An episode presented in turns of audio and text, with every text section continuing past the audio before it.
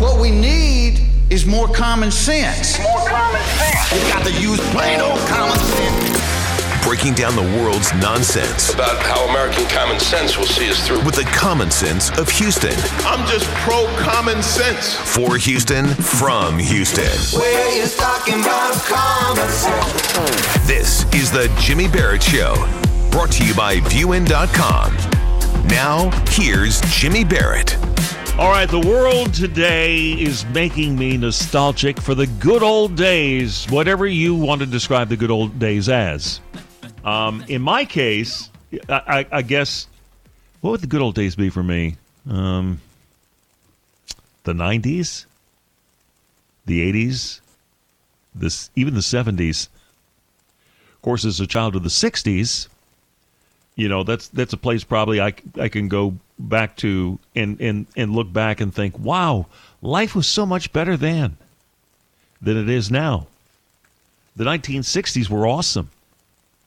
Well the reality is is is our memory is probably not as good or doesn't match up necessarily to the way it really was. So i ran across this. And of course i have a tendency to look at, at, at stories and, and wonder about the motivation behind them. It's in a publication called country living. Now, I don't know if they did this story. If, by the way, the, the name of the story is It's a Miracle That Any of Us Survived Childhood in the 1960s.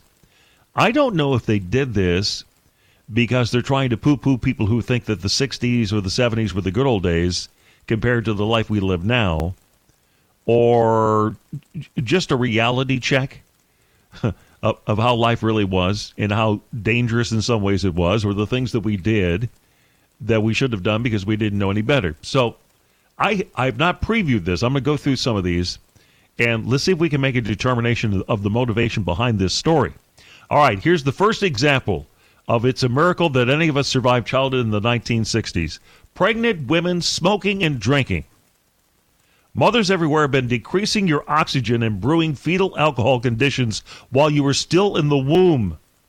If you made it out in one piece, you probably later found yourself sitting on mom's lap or crawling around under the table while she was having an afternoon swig and a smoke with a friend while pregnant with your little brother. Well, it is true that some women smoked and few women drank. When pregnant, they rarely did it to excess, number one. And number two, I mean, nobody really knew that much about some of the dangers of doing that behavior. And yet, many people who were born in the 1960s were just fine. And there were plenty of mothers, by the way, who didn't drink or smoke. My mom never drank or smoked. Next example crummy car seats and seat belts. Yes, little kids would sit in the passenger seat without a seatbelt. The safety method was this mom or dad would fling an arm in front of you if they had to sh- stop short. Yes, that's true. Infants rode sometimes in unattached baby seats. They were kept up front in the seat next to mom or on someone's lap. Bigger babies or toddlers rode in a shoddy car seat. Seat belts just went across the lap. Seriously, they just went across the lap. It's true. And cars were not nearly as safe as they are now. That that is definitely there's there's no doubt cars and car safety has improved immensely since those times. Smoking was emulated and encouraged. Cigarettes hung from adult lips everywhere in stores, on planes, on television, at the kitchen table. Aside from being constantly exposed to secondhand smoke, it was modeled as healthy. I don't ever remember being modeled as, as healthy. I mean, the Surgeon General's warning about lung cancer came out in like 1967. So I, I wouldn't say that it was modeled as being healthy. I, I think there were plenty of people who smoked. I think there were plenty of people who were exposed to secondhand smoke. And I will agree that it was kind of, kind of, you know, set up as the adult thing to do. They even sold candy cigarettes in the stores, you know, for kids. Unsafe cribs, trampolines without nets. Sounds like this woman would like to bubble wrap everybody. No child proofing. Well, no, there's no real child proofing. Uh, walking to and from school alone. Alone? Well, I don't ever us remember us walking to school alone. I remember walking in groups of kids, and I remember walking to and from school because we had no idea there was anybody out there who meant you harm. And quite honestly, I never knew of anybody who had any harm done to them. It would be better, I think, that more kids walk to school now. At least they would get some exercise that they're not otherwise getting. I mean, do we really think that there's a pervert on every other corner waiting to pick up our kids? Going to a friend's house unescorted? Oh. Yes. That happened all the time. You'd have friends in the neighborhood and you, you'd go down the street and see if they're home. If they're home, you'd go out and play. And you needed to be home by the time the streetlights came out. Streetlights on, you got to be home. That was normal. Again, the world we live in now is so dangerous. At least we're we're told to believe it's so dangerous. Do you think it's any more dangerous than it was then? I mean, from a practical standpoint, maybe you know, maybe in certain areas that always are dangerous or always were dangerous, yes, but most of us don't live in those places, thankfully. Chewing sugary bubble gum. Yes, we did, and we blew bubbles, and we collected baseball cards, and and and and the gum was kind of stale and gum was something you stick under your desk at school. Cavities ensued. You know what else came out in the 60s, though? Fluoride treatments. Yeah, we used to get cavities when we were kids. Do kids still get cavities? Pretty sure they do. Do they get sugar in other places other than gum? Pretty sure they do. Cereals with lots of sugar? Yes. That's another thing we had. Cereal. We still have cereal with, with lots of sugar. Not that many kids are eating cereal anymore. Good for them. What are they eating instead, though? Are they, are they eating a bacon, egg, and cheese McBiscuit or something? Because I got news. That's no better for you than the sugary cereal. Seriously, whoever wrote this is just trying to make it sound like the good old days were not so good. You know what? They weren't so bad. Looking back, back with more in a moment. Jimmy Barrett Show here on AM 950 KPRC.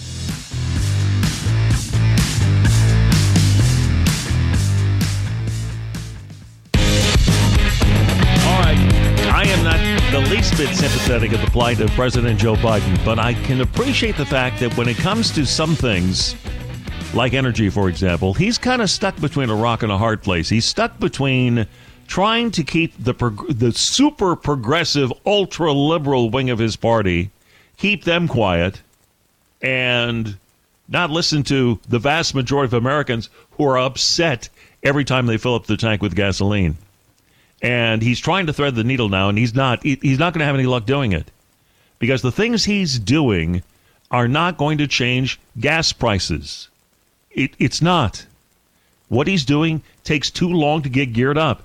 Just because you decide all of a sudden, okay, well, it's Friday. I guess maybe if I dump some news about opening up uh, oil leases on federal lands again, that, that, that maybe nobody will find out. I assure you, the progressive wing of your party already knows about it, and they're pissed and everybody else is going, what good is that going to do now? How long does it take to start up a well? why would why would anybody in oil and gas go to the expense of starting up a new oil lease, uh, which is so much more expensive to get started now, when they don't know when you're going to pull the rug out from underneath them? Joining us to talk about it is Larry Behrens. He's communications director at Power of the Future. They are a national nonprofit organization that advocates for American energy jobs. I don't think he's fooling anybody with what he's doing. Do you?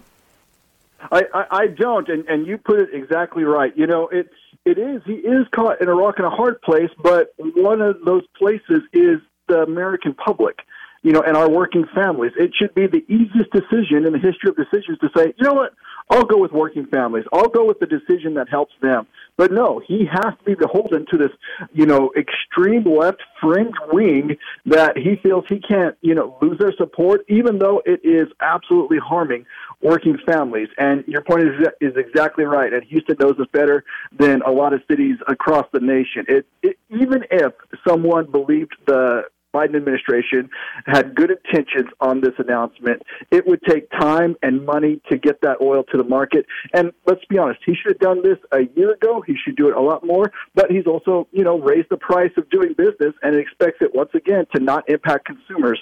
And so you're right. It is absolutely not going to help. He only wants to look like he's doing something. So that when people come back in election year and his party and say, well, "What about gas prices?" They can say, "Oh, well, the president's trying all these things." No, it is a total gimmick.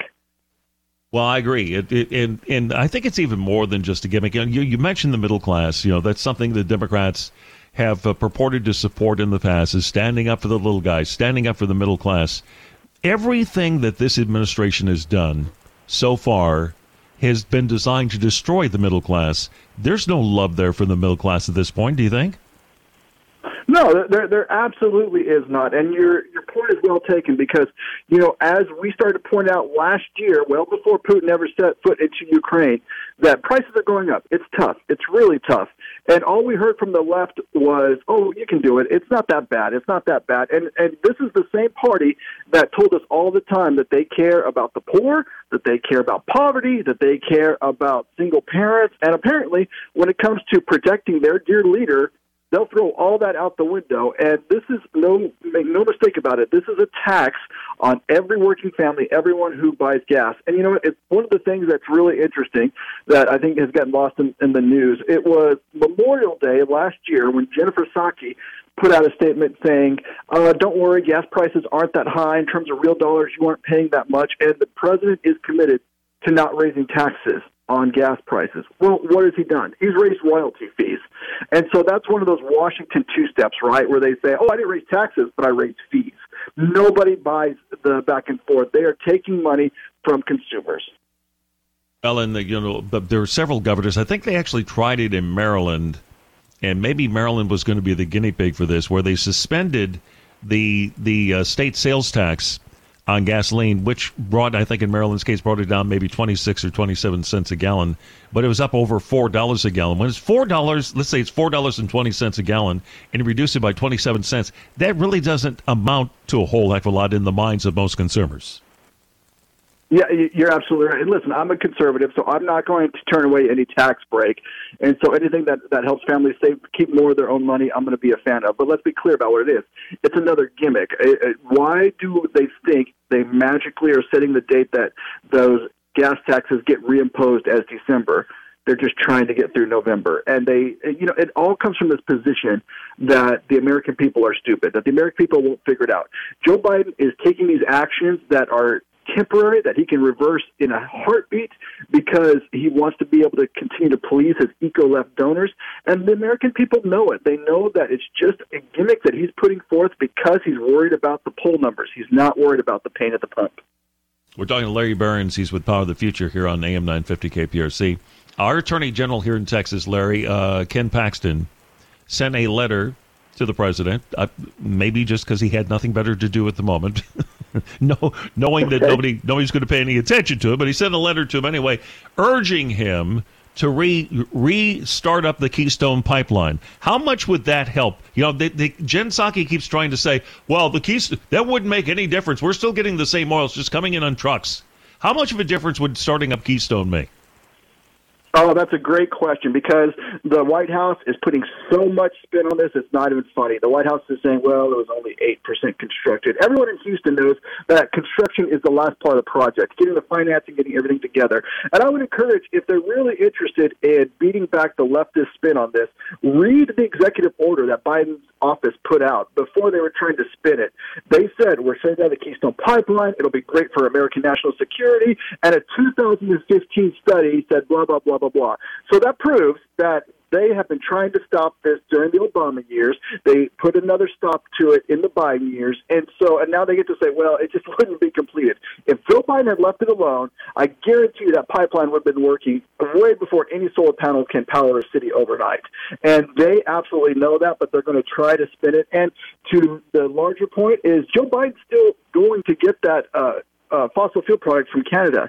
The Department of, I believe, Interior is looking at trucking it there. Why trucks? Well, because it's easier to stop the trucks when the political pressure is off after election season. It's not so easy to stop a pipeline, even though Joe Biden makes it look pretty easy. And so, absolutely, restarting the Keystone Pipeline. Will he do it? I don't know, but they are trying to spin really hard to say it wouldn't make a difference when every American knows that it would make a huge difference. And even if it, it wouldn't be online tomorrow, you know what? I'm going to need to buy gas in a year. I'm to buy gas in two years. And so, no matter what they think that we're all going to be able to shell out 60k for a new electric vehicle tomorrow, we're all still going to be buying gas in the years ahead. And putting the infrastructure in place would go a long way to make it more affordable. You know, you just brought up EVs. Uh, saw a story yesterday. Mm-hmm. I want to get your thoughts on this. Saw a story yesterday about a potential battery shortage coming as far as electric vehicles go. We we know what kind of a shortage we have right now with computer chips and in, in trying to get new cars built, we have plenty of cars that can't be 100% completed because they don't have the computer chips. Well, evidently, we are also lacking the supplies to keep up with the demands for batteries for EVs, and we're looking at a potential shortage of that coming up. Is it just me, or does it seem like virtually everything in this country now is part of a shortage?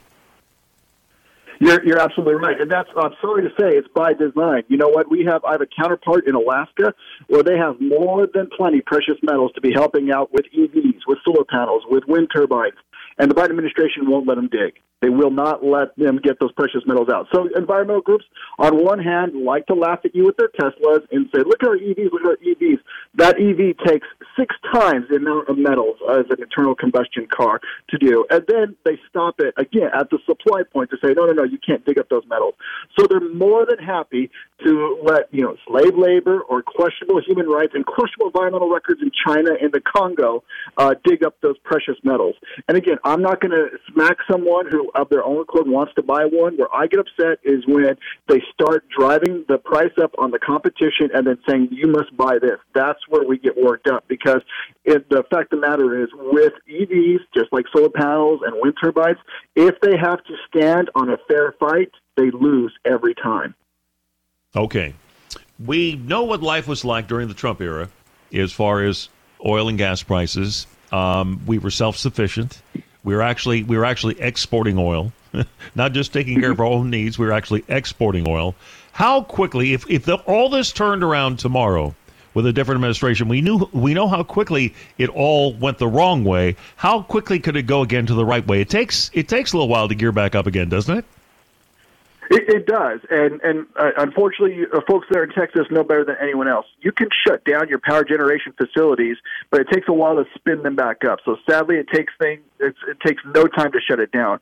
But if I were to put a time frame on it, I think you would hear from most folks you know nine months. Uh, I have a tremendous amount of faith, like I know everyone there in Houston does, in American energy workers. If they felt that they could get on the job and be unimpeded and do the work that they were doing in the previous administration, I think they can cut that time to to smaller than nine months. But that, yeah, it, it takes some time to get back there.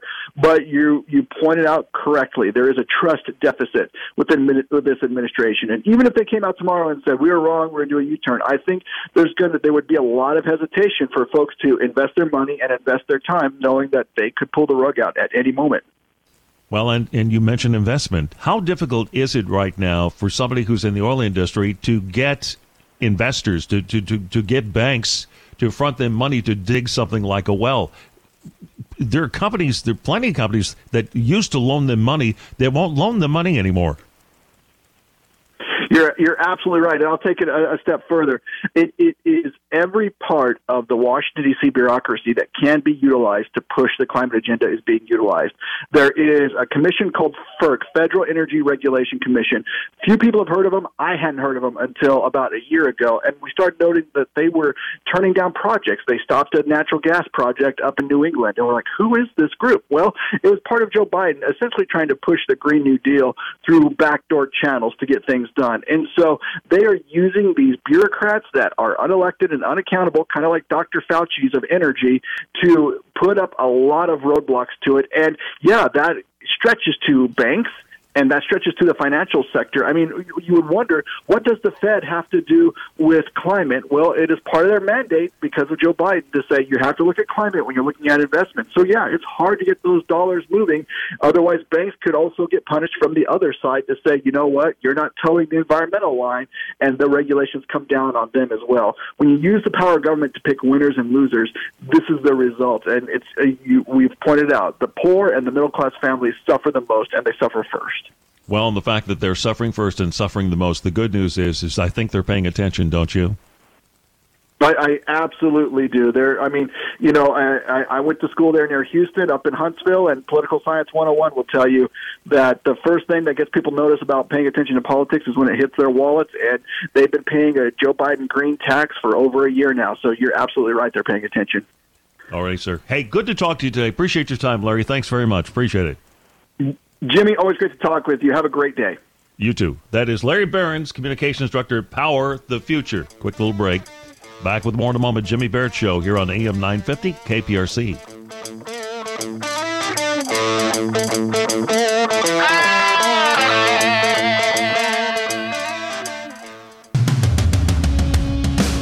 All right, we're back here at AM 950 KPRC.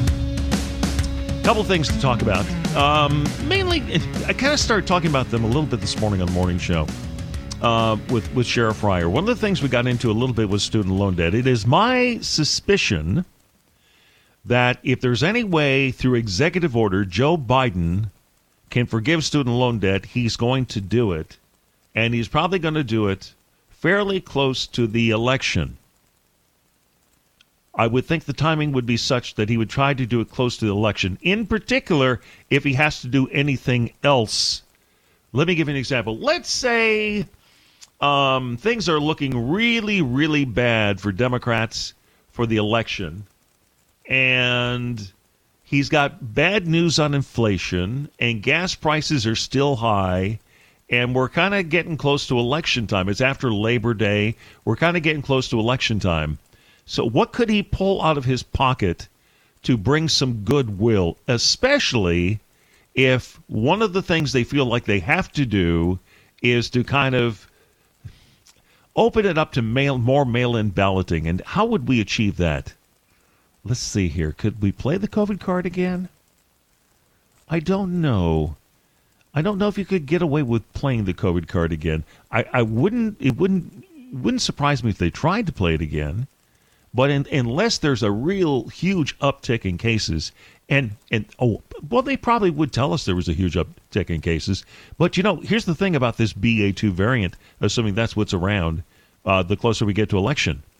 Uh, the the symptoms are pretty much like a bad cold. It's like a it's like a slightly slightly worse version of a, of the common cold. That's it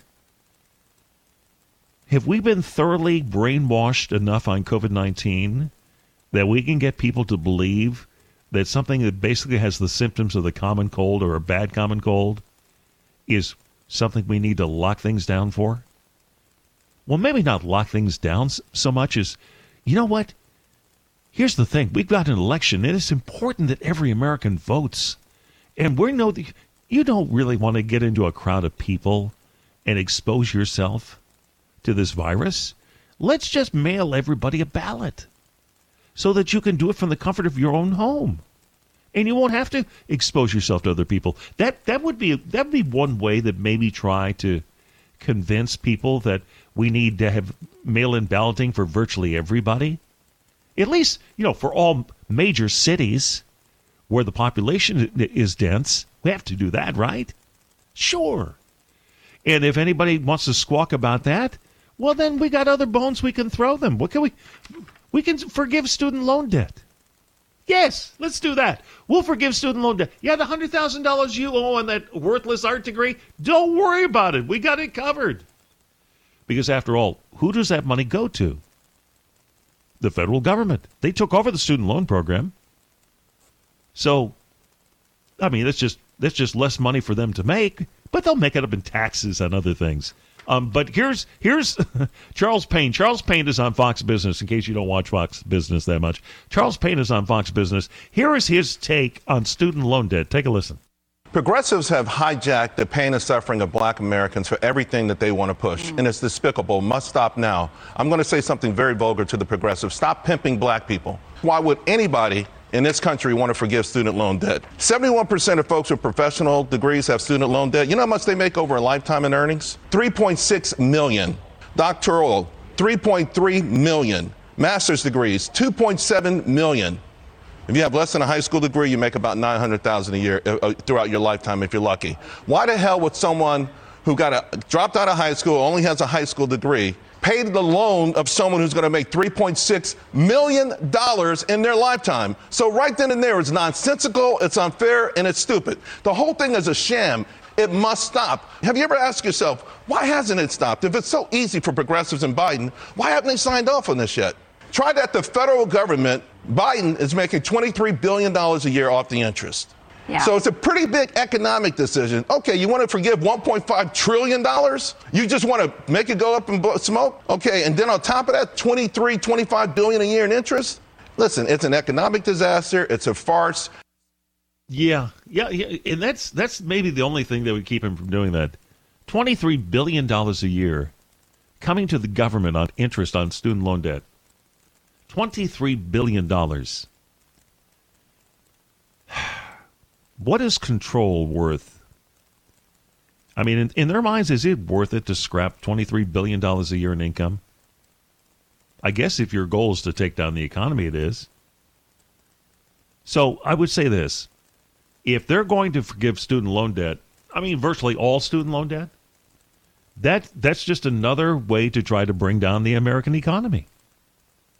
You know, we can't reset this country unless we bring down the economy. You can't make America something other than what it is unless you just give it a complete reset. And you got to wonder is, that what we're dealing with here? It kind of feels like it, doesn't it? Kind of feels like it. You know, we, we talk every day too about the border. And it's amazing how a certain image is is made and, and, and the government will stick with the image and they will not change it no matter what. One of the things uh, one of the worst things to come out of the, the whole border thing was do you remember when, when we had a whole slew of Haitians coming over and they had all those pictures of the border patrol guards on horseback right? And they're whipping the reins back and forth. Anybody who's ever ridden a horse knows what they were doing. They were trying to control the horse, trying to get the horse to go in the direction they wanted them to go in. But that's not how it was portrayed, right? It's, they're they're beating, they're whipping, they're whipping the Haitians. They're whipping black people at the border. No, that's that that's not what was happening. And an investigation showed that wasn't what was happening. But do you think there was ever an apology for it? Of course not. More on that coming up next. Jimmy Barrett Show here on AM 950 KPRC.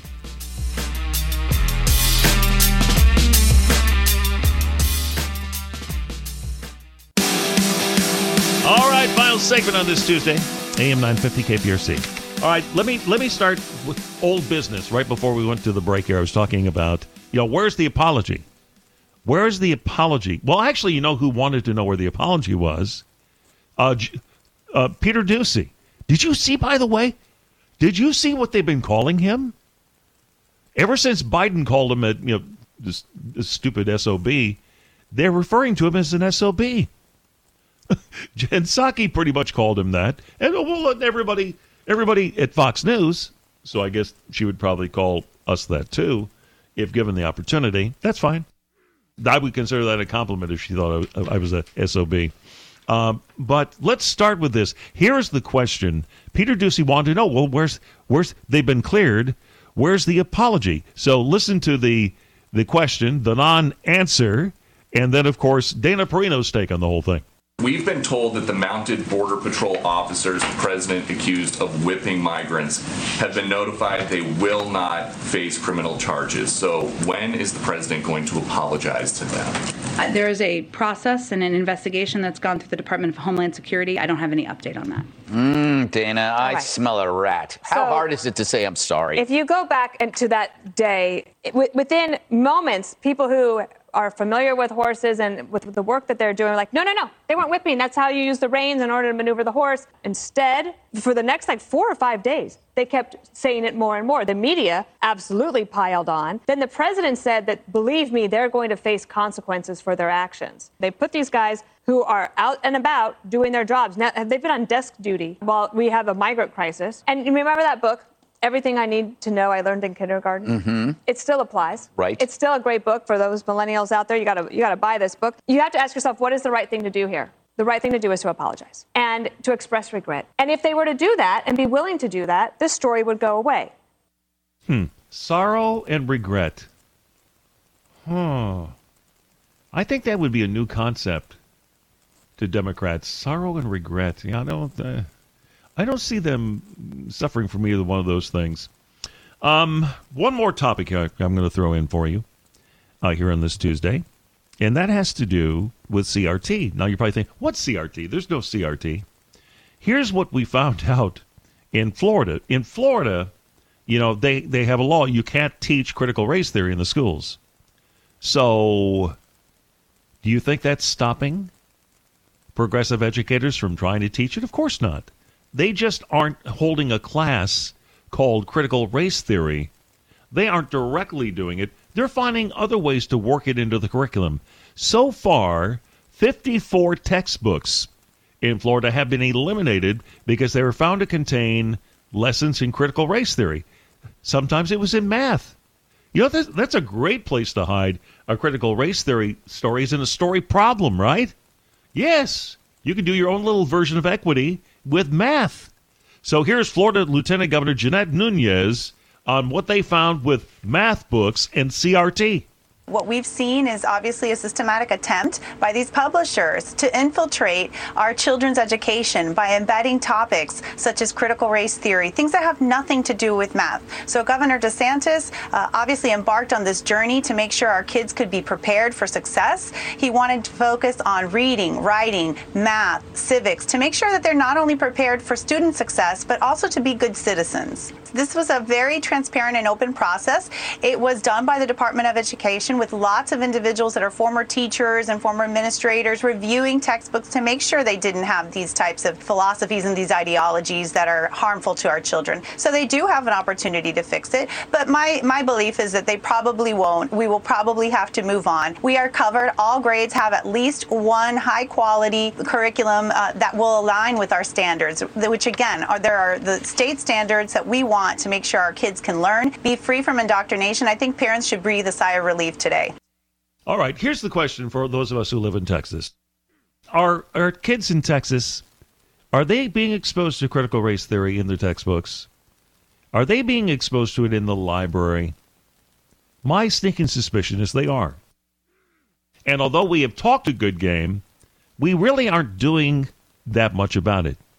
I saw a um, a, a piece about the Texas Education Agency um, where they have uh, they're trying to implement the governor's standards as it relates to library books in, in obscenity, making sure that we don't have you know obscene library books that we're exposing our kids to. Well, as we as we know, the definition of, of, of obscenity it, it differs greatly from person to person. Certainly, it's far different for somebody who's highly progressive than somebody who's very conservative. So maybe it's really hard for us to find that middle ground or that place where we can all agree, yeah, that's okay, that's not obscene. But that's not so much the issue I have as it is the mechanism of trying to figure out what schools have and what they have in their libraries and what they what they don't, what they're pushing to the students and what they aren't. Because there's no real mechanism for that right now with TEA. They're pretty much dependent on parents report anything they see that's irregular or or or parents through the school board. Well, guess what? The school board is part of the problem, at least in a lot of uh, liberal school districts. It's very much a part of the problem. The school board isn't very good necessarily at determining standards when it comes to that. Certainly not standards that are going to match up with what the governor is talking about. So, if the TEA relies on the school boards and the school boards don't support the governor's program, how are they going to know that there are any books that don't meet the criteria? Well, there's only one way they're going to know, and that's parents. You know, parents are going to have to remain just as involved with the local schools and the school boards as they have gotten in the last 10, 12 months. Yep, because you, you kind of have to assume that in many of these school systems, they aren't doing what they're supposed to be doing. They're finding ways to sneak this stuff in and around the rules. They're very good at that. All right. Have yourself a great evening. I'll see you tomorrow morning with Shara bright and early at 5 a.m. on Houston's Morning News, News Radio 740 KTRH. And then we're back here at 4 on AM 950 KPRC.